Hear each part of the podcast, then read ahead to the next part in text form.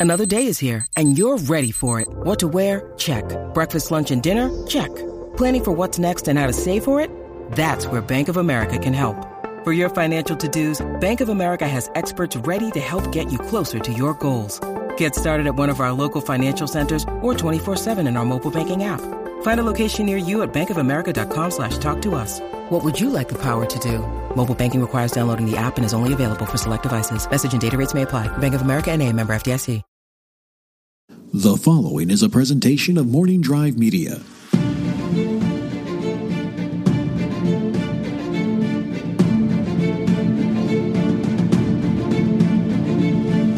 From the southernmost point of Dorne to the lands of always winter, everything in between. This is Casterly Talk. Hello, everybody. How are you? You good? Show's a little, show's a little late today. This weekend, this week, I'm in the middle of a move, a complicated move. All- moves are complicated, but this one just lingered and lingered. It was like the free folk heading south. It just just took a long time to get going. Still going. I couldn't get to Casterly Talk with my normal schedule, but I think, hey, all is forgiven, right? I gotta hope so. I gotta hope so. Your calls are gonna fuel this today, and I've got some good ones from all of you out there. If you want to place a call, leave a message, do it through the Anchor app. That's right. Download the Anchor app. It's free. You can favorite the podcast and leave a minute long message, or you can go to the desktop. Look, you can listen to Casterly Talk on any podcast device you want. But if you want to leave a message, just pop over to Anchor. All right. I think you know the drill. Let's dive in. What do we got here? Going to the big board. A lot of good ones. I'm doing an eeny, meeny, miny, mo kind of beginning to this. Good theories, good what ifs, and, and, and enough calls for me to push them over to next week, too. And by then, hopefully, get Andres, Rachel, Lon, someone back in. So you don't just have to stick with me the whole time. All right. First one's up. This is Jordan. Hey there, Ken, and everyone else over at Casterly Talk. This is Jordan Huffman calling in, uh, wondering about your stance on any unresolved plot points from the show. Uh, can't really say from the book yet, since the books aren't finished, but from the show, were there any any unresolved plot points that you wish they would have touched on? One for me is I feel I liked the theory that Cersei was actually Gendry's mother. Um, in the show, Cersei describes her her son that died after birth as having black hair, and then Gendry describes his mother as having yellow hair. That's the only real descriptions that we get. So I've always kind of thought that maybe that was the writers intentionally telling us that they were mother and son. Of course, we'll never know uh, since that never got resolved. So I'm wondering what what are your thoughts on that, and do you have any unresolved plot points of your own that you wish they would have elaborated on? Thanks for your time and uh, keep up the good work. Love the show. No, thanks for your time, Jordan. I appreciate that call. A lot of a lot of good uh, stuff in there. And as far as unresolved plot points, yeah, that gets me thinking about some stuff. Uh, and, and I don't have a great answer. I think everything I generally wanted to be resolved was resolved in some way. Maybe it wasn't the way I thought, way I wanted, or quicker than than I thought would. All those uh, things I didn't see. Uh, there is some big things at play for me with the Lord of Light and some of the bigger answers. I think Melisandre's arc is one of the best on the show in terms of where it begins, how it ends, beautiful, haunting ending. I think there's a bit of redemption in what she does. Uh, is all forgiven of things she did in the past? No, absolutely not. But I, I, I really think that moment of her passing, just one of those hauntingly beautiful moments on the show there. But there's a lot with uh, the red priests and priestesses, the Lord of Light, uh, that religion, the Shadow. And I was just watching an interview last night with George R. R. Martin talking about a, Asshai, and he's like, I, uh, at the time of this writing, I got no plans to set stuff there, but through Melisandre's uh, points of view, through some of the later books, you might get some stuff from Asshai, and that, that's kind of exciting. Those aren't necessarily plot points, but it's something that, particularly going into season eight, and, and if you're listening here in Casterly Talk, you heard me and others kind of say, like, how is the, the Lord of Light? This is there the, the that Lord's war in a way, and I I think there's uh, something I uh, at play there, something bigger. Kinvara, I thought, is Kinvara going to show up? Uh, all these uh, kind of uh, things that we built up. Again, expectations build it up there. So I didn't get as many answers as, as I would have wanted, uh, but I, I, I, still think uh, it was somewhat put together there on the show.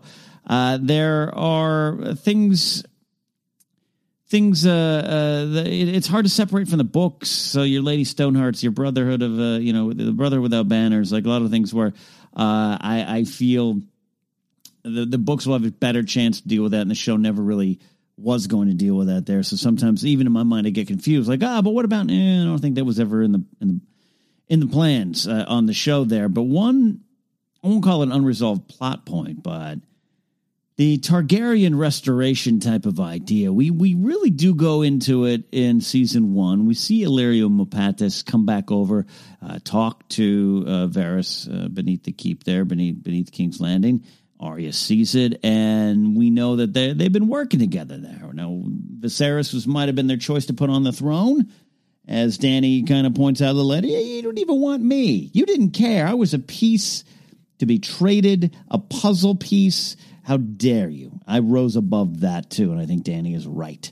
Um, nothing about Danny's end erases any of that, in my point of view. Um, but through all of this, we never got one cutback. And again, does it change things? I don't know. Is it needed? I don't know. But we never got that cutback to Illyrio sitting there. You know, we we even like Tyrion shows up in season five. Varys is there changed from books to show, and they're at Illyrio's place, man. They're at his house, hanging out. You don't see him. I thought, oh, because he's a great performer. Uh, you know, love his love his facial hair. Um, I would have loved to, as things are really cooking, as Meereen is literally tearing itself apart, as Danny starts heading uh, towards the west. Does Varys at any point send a message out? Again, this is something I, I don't even consider unresolved plot for the show. Just I have questions, and again, like Jordan even said, the, the book's gonna the books are gonna deal with those kind of things, I'm sure. But even on the show, they do they do establish it. Is there a, a, a moment you cut back and Illyrio reading a reading a letter, reading a message from a raven? Oh, all right. Wasn't the one we chose, but I guess the Targaryen restoration is in progress. All right. I'm start packing up and heading back west. Like I, I, have always wondered what is Illyrio thinking of all this, and as it starts to collapse, as Danny's armies start to take big losses, do you go back to him going, "All right, we're not packing up. We're going to stay right here. Things aren't looking good. Where's young Griff?" That's something that's always been on my mind. Now, as far as the the theory, yeah, it's out there. Uh, Gendry and Cersei. I black hair, golden hair. Yeah, it's it's definitely a weird illusion, right? And I, I don't think it factors in. Uh, the the the Baratheon bastards are an interesting plot point too, or sub subplot point. Uh, Edric Storm, Gendry, and many many more. We know. Uh, does it ever really? Well, I don't think it's going to factor into the books again uh, into the final story. I think they do a pretty good job with Gendry. I think it really makes sense. A lot of uh, things that happen with Gendry, and I like that. Uh, you know, he's uh, a Baratheon back on the throne there, back on Storm's End. I, I like that, and I'm happy with it. I think Joe Dempsie does a really good job, kind of playing just this really bullheaded, no pun intended, um, just kind of dopey but sincere. It's, there's a lot of warmth in his heart I really think Joe Dempsie does a great job with the character, and I love how it ends with Arya too. So, I again don't consider it unresolved, but uh, it's there. And as far as the Cersei, it, it would be a nice, interesting wrinkle. Uh, I th- I don't know, and crawling into that theory, what happens? Is it that Jaime takes the baby? Oh no, we can't have can't have an actual Baratheon. Tywin. Tywin is obviously not aware that there's going to be some incest going on, or if he is, he's denying it to the bitter end. So I can't see it being part of his plan. And it wouldn't be a bastard, right? if Robert and Cersei actually had Gendry. So who's hiding it? Maybe it's Cersei herself. Maybe Cersei. This is the only one that works for me. Maybe Cersei gives away Gendry. Uh, works up a story with Grand Maester Pycelle. The kid died. And then they send the kid out. Out of mind, out of sight. And then this happens. And there's some poetic justice, I think, in Gendry coming back then. Uh, but I don't know if any of that matters, number one. And two, I, I actually don't buy that theory too much. I think the idea that Cersei might have had a child with Robert that didn't die is just so representative of what could have been and what didn't happen with Roberts and Cersei. Going back to that season one conversation that I reference a lot because it's it's one of my favorite scenes in the show. Was there ever a chance for us? Robert says no. How does it make you feel? It makes me feel nothing. Like the fact that they actually did conceive and the child died. It's like that is that was Cersei's one chance for perhaps a normal life. And I like that. I like what that possibly represents a little more than a, a good conspiracy theory. But Jordan, that's a fun one, and uh, we'll never know. We will never know on that one. So, speaking of the Lord of Light, we got this one here. Hey, Casterly Talk, Rocky here again. For my what if scenario, well, really, it's more of a theory, actually. I want to talk about the Lord of Light. This is the only being we've seen in the Game of Thrones with really concrete powers. So, what if the Lord of Light is controlling the whole story of Game of Thrones, not only with the visions in the fire, but also controlling Bran's visions from the start? What if the version of the past Bran is seeing is what the Lord of Light wants him to see? If that's the case, the Lord of Light has set Bran up to be king. So, not really the evil Bran theory, but the controlling Lord of Light theory. Love to hear all your thoughts. Thanks. Going back to Lord of Light, I love that Rocky brought it up. It ties into what we were talking about early on. I do believe, and I totally side with Lon Harris, our, our co-host and friend of the show here, that uh, there's a lot of religions in this world. A lot of them ain't true. A lot of them maybe half truths, maybe worked at one point, maybe the real one point. We don't know. But I think Lord of Light, time and time again, not just parlor tricks from Melisandre, but time and time again, going to Thoros of Myr, Kinvara, and what she said to Varys. Oh, which by the way, that's there you go. That's another unresolved plot point. I don't think it matters, but when Kinvara basically says to Varys, "Oh, I know what you heard in the fire," I'd love to find that out one day, maybe in the books. But is the Lord of Light controlling this? It's like the Force in Star Wars. What came first, the chicken or the Force? I I can buy into that to a certain degree. The Lord of Light having a, a part in this story and controlling this, this story, moving the pieces around, maybe communicating with Bran, you know, maybe the Blood Raven, uh, maybe communicating with uh, through any or all the three eyed ravens.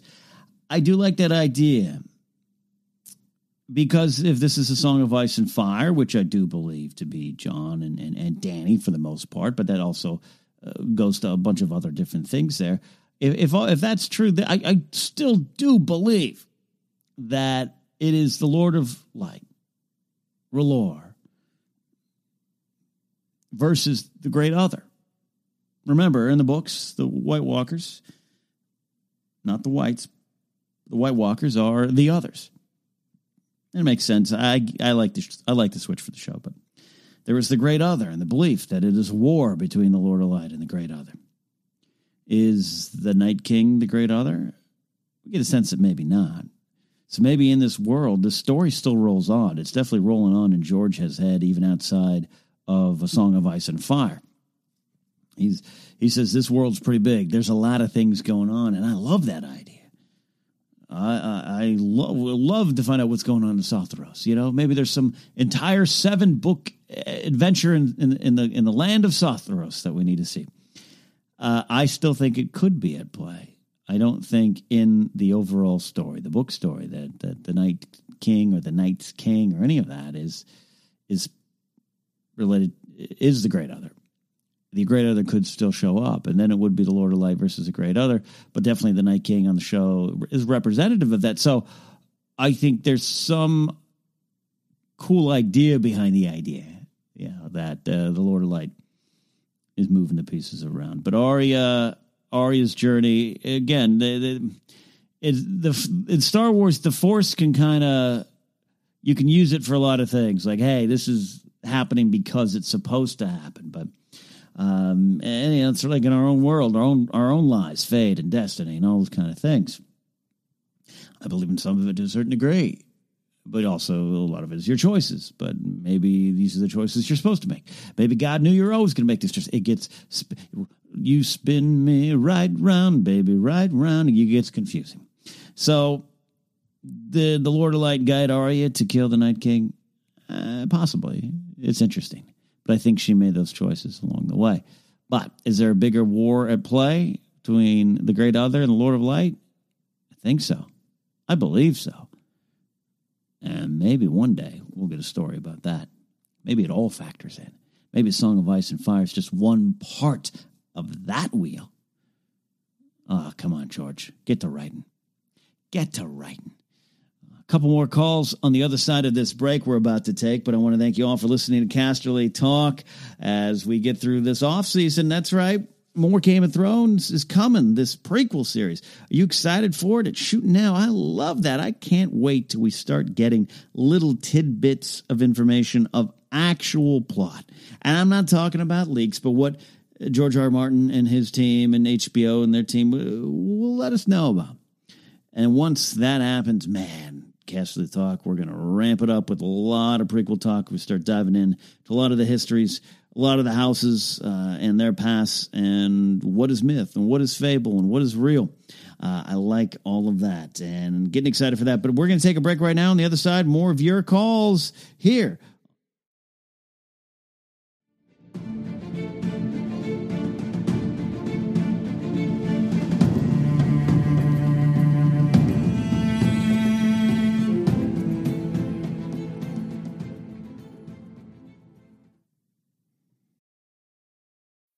When you need mealtime inspiration, it's worth shopping Kroger, where you'll find over 30,000 mouth-watering choices that excite your inner foodie. And no matter what tasty choice you make, you'll enjoy our everyday low prices, plus extra ways to save, like digital coupons worth over $600 each week. You can also save up to $1 off per gallon at the pump with fuel points. More savings and more inspiring flavors make shopping Kroger worth it every time. Kroger, fresh for everyone. Fuel restrictions apply.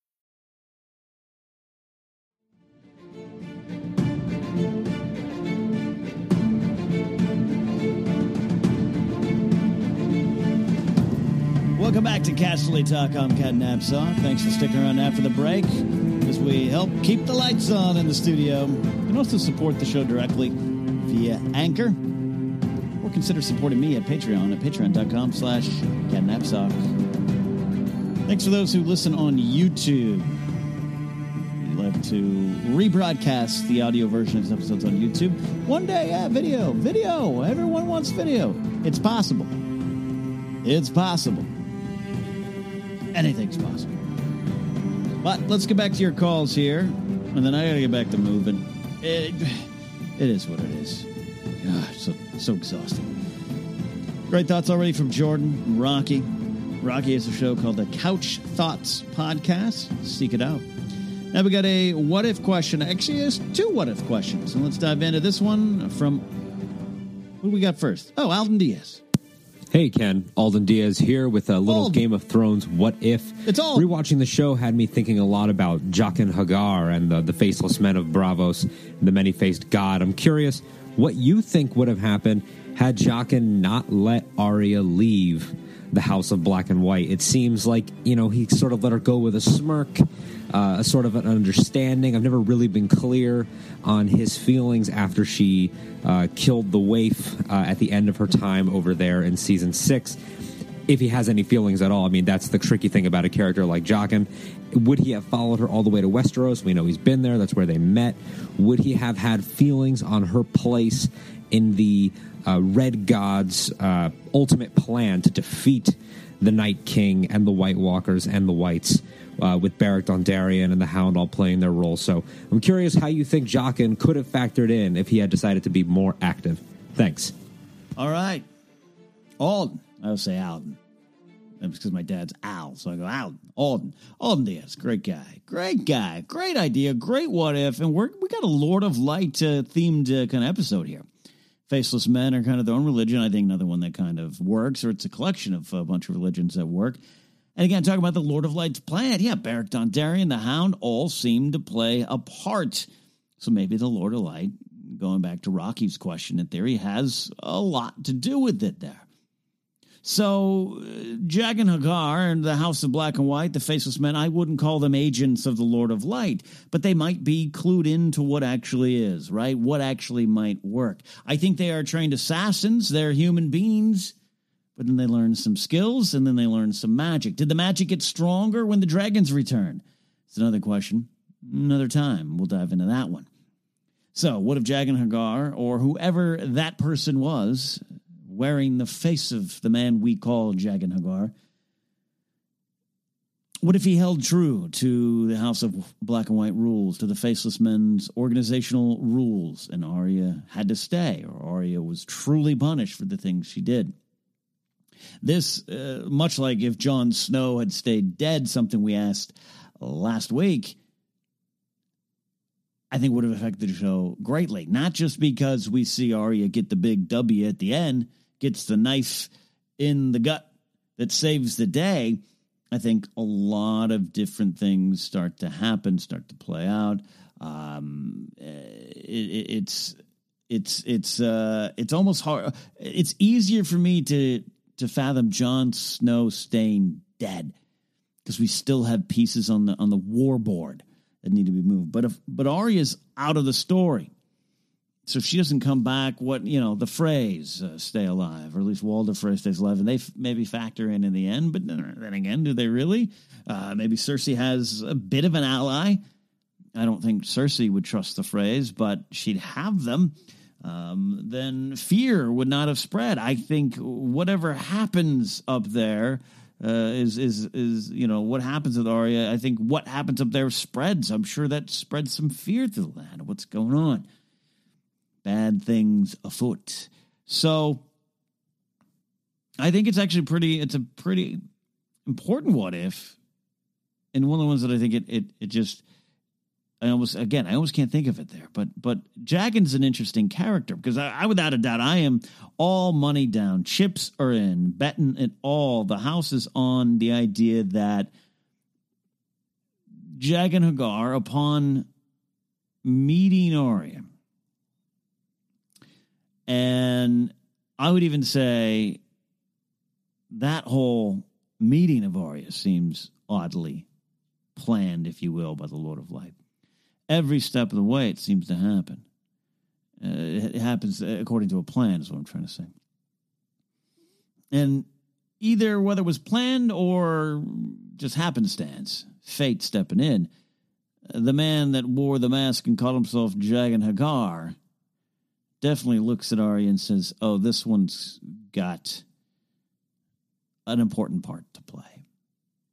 Did he get a raven from back home? Did the Lord Light or some other god speak to him in a dream? Speak to him at night? Speak to him in the morning? Did he see it in her eyes the way Melisandre saw so many things in her eyes? I think it all was supposed to happen. I think that's why Jaqen H'ghar gives that smirk that uh, Alden was talking about there. Absolutely. I think it was all knowing. I think the wife was the one in more violations than anything. The wife was all up in arms about Arya having a point of view, not being no one, but like people always said along the way, well, the wife's got a lot of, certainly got a lot of opinions and personal feelings towards Arya. That seems to be in violation. So I think it was all part of it. And it was all supposed to happen. Arya learned all these skills, including the silence, being able to creep on up. Saw it with Jon Snow early in season eight, the same spot. And then we see it again when she finally gets the uh, the deciding blow in the big battle. So it's all supposed to happen, which means if it doesn't happen and Jaqen holds on, that's a what if that might just topple the tower. All right. One more call here from our good friend Eric Monroe. Hey, Ken Casterly Talk. So, I have another what if that might be fun to talk about. And my what if is what if the Red Viper had been victorious against the Mountain? He was very close to beating the Mountain. All he had to do was finish him off, but he got distracted. And I think it has ramifications if he had won the fight because, you know, Tyrion would have been freed. What would Tyrion have done? Would he have just got out of Dodge and just left King's Landing? Would he have stayed? I'm kind of that part, part of me thinks he would have gone out of Dodge. I'm curious what you think. And the Red Viper, what would he have done? Would he have continued his revenge tour? Because as he said, he was just starting with the Mountain. It wasn't going to end with the Mountain. Would he have eventually gone after Tywin and maybe Tywin dies by the hands of the Red Viper instead of Tyrion? So, what do you think? What do you think would have happened if the Red Viper had won? All right, Eric's got a great question there. What if the Red Viper had won? First, we look at Tyrion. He's saved. Yay, completely innocent in the eyes of everyone. Uh, I think I agree with Eric. I think he still knows my place isn't here. Whether or not he goes to Essos or not, I don't know. But I definitely think he leaves King's Landing. Definitely think he leaves the South. Um, I think he might find some kind of uh, safety in the North. Uh, I, I, I don't think he would think I don't think Terry would believe it would be the House Stark or anything like that. Maybe it's the Night's Watch. Maybe he runs up. Maybe it's Jon Snow that Tyrion would seek help from. Who can I trust in this world? Also doesn't spin Varys off into the story of Daenerys. And Daenerys doesn't get her advisor. So, though she has other advisors, I think Tyrion helps her make some important decisions. I still think, though, Danny, her course stays relatively the same, which is not to say that you didn't need Tyrion in that story. You absolutely did. But I think uh, she still has her ideas, her focus, right? Tyrion never changes her goals. He wants to change the way she's going to uh, wants to you know going to accomplish it, but uh, her goals are always the same. But I think Tyrion has to get on out. Now, what's interesting to me, if the mountain dies, Cersei does not end up with her number one man, her bodyguard. Qyburn doesn't uh, pull all his tricks and magic. Cersei would be feeling a little more vulnerable, surrounded by enough men with swords to protect her, sure, but she's not as vulnerable. She's still angry, though. She's still angry at Tyrion, believing him to have murdered Joffrey. That doesn't change. Tywin stays alive. So the High Sparrow, all his little sparrows, stays. House Tyrell stays. Oh, there'd be pieces in the puzzle, there'd be pawns, there'd be uh, problems, but we don't have the Sept of Baelor exploding now, do we? I don't think any of that happens. Tywin is still in charge. But the Red Viper, ah, he does have this great revenge tour going on. And that's where it gets really fun for me. This is a fun what if. They're all fun what ifs, but this one I like this stuff. I like the pieces on the board and you move them about. I think he absolutely goes after Tywin. And I think what you might have is problems up north, potential war from the north, potential war from the east, and then I think you really do have Dorne rising. They never do bend the knee, right? Now they're definitely standing. I do not I do not think the Red Viper would go quietly or try to take out Tywin politically. Does he have the support of Prince Doran? Maybe not. Maybe not. Ellaria Sand, she's not going to lead a Sand Snake revolt, but maybe the Sand Snakes join up and maybe maybe the Red Viper is the only person that can convince Prince Doran that it's time for war. It's time to go. And if he didn't have support, he still might do it. I don't know if he's taken out his uh, brother, but I think you get war. I really do think so. I think the Red Viper could convince the people of Dorne, and as I believe Ellaria Sand and, and part of her her little rebellion was was working towards. I think you could the people of Dorne, like you know, we, hey, we we volunteered ourselves into the Seven Kingdoms. We didn't bend any knee to any dragons. We fought back. We survived. We adapted. They could not defeat us.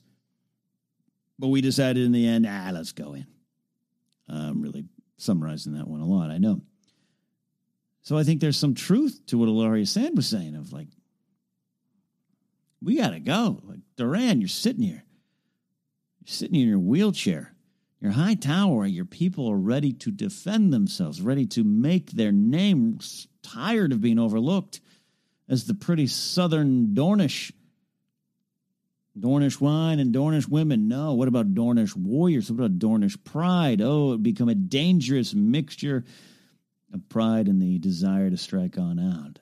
I do think there would be that kind of war.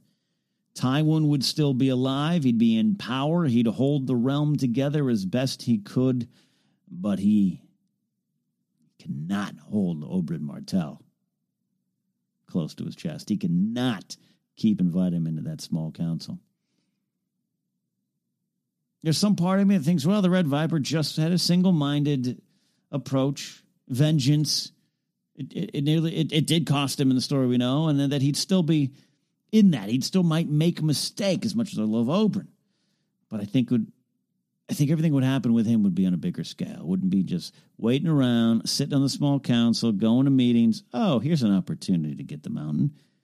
No, it wouldn't be like that with Tywin. It'd be big, be bold, and it would certainly be interesting. And then Tyrion, maybe he'd join in the fight. The Tyrells, though, are an interesting one, though, too, because they get so wrapped up in it. And and Olenna Tyrell is is guilty of the death of Joffrey Baratheon, right? Guilty of conspiring to murder the king. So she knows that's going on. And, and if Tywin's still alive and Tyrion is viewed as innocent, I think Cersei and others would still think he was the one who did it. It was just a trial by combat that got him out of it does Olenna feel the heat? Did, it, did do the uh, Tyrells feel the heat? Do they get out of Dodge? The Lannisters and the Crown need their food, need their supplies, need their support, need their money, so they know they got that over. But if the heat is on, do they get on out too? And do they join in a potential fight with Dorne against the Crown? Hmm, some tantalizing what ifs. Tantalizing what ifs. I got more answers for that one. The Arya one, it's tough for me. It's a great one. What is your what are your thoughts out there on Arya Stark, Jaqen H'ghar, the House of Black and White, the Faceless Men? How much was supposed to happen? How much happened because of what she earned and what she learned? And how much did Jaqen H'ghar know what was going to happen? Ah, this is why I still love this show. This is why we're still talking about it. This is why we're still taking that deep dive in. And then pretty soon looking forward to the toward that prequel. And the books gotta be close. Gotta be close now. I can feel it. George is out there in New Mexico putting some commas and exclamation points. He's he's doing it all. Rearranging some sentences around, put more description descriptions of eel pie in. I feel it. I feel it. All right. That's Casterly Talk for this week. You can follow me at Cat Knapsack. Join the conversation with the hashtag Casterly Talk. You can subscribe on Apple Podcasts, leave a review. Uh, that helps. Uh, leave a rating. Uh, you can listen on Spotify, Stitcher, a lot of other places, and again on Anchor. You want to leave a message? Go through the Anchor app or the Anchor desktop portal. Check in there. You can support the show directly there. Again, you can consider going to patreon.com slash Cat Knapsack to uh, join kind of, uh, it's kind of a, the Knapsacks the Knapsack subscription service there. You get all the shows for free, always, but other things going on behind that uh, paywall over there. So consider it if you want. If you are Central Coast local, Central Coast of California, my hometown is Arroyo Grande, California on August 24th. I will be in AG, as we call it, uh, part of the Central Coast Film Society's presentation of Star Wars Episode 4 A New Hope. That is right. I'll be doing a VIP book signing, selling some books and exclusive posters there also doing a q&a and a lot of people won't, won't be there for me they'll be there for star wars it's going to be a lot of fun to celebrate star wars with everyone up at my hometown at the clark center for performing arts which is on the corner there of my old high school so go to central coast film society.org for more information hey maybe one day we'll do something with game of thrones like that huh All right. That's Casterly Talk for this week. Stick around. In the coming weeks, we got Thomas Risling back, Andres Cabrera back, Lon Harris, Rachel Harris, uh, Rachel Harris, and uh, Rachel Cushing. Rachel Harris is a, also a talented performer. Um, and your calls, as always. Got some more what ifs? Send them this way. Got some theories, got some uh, ideas on things discussed today. I want to hear about them. I still got some more calls in the hopper, so if you didn't hear yourself today, stand by. Still coming. All right, that's it. Take a breath. I'm going back to moving. You guys keep enjoying Game of Thrones.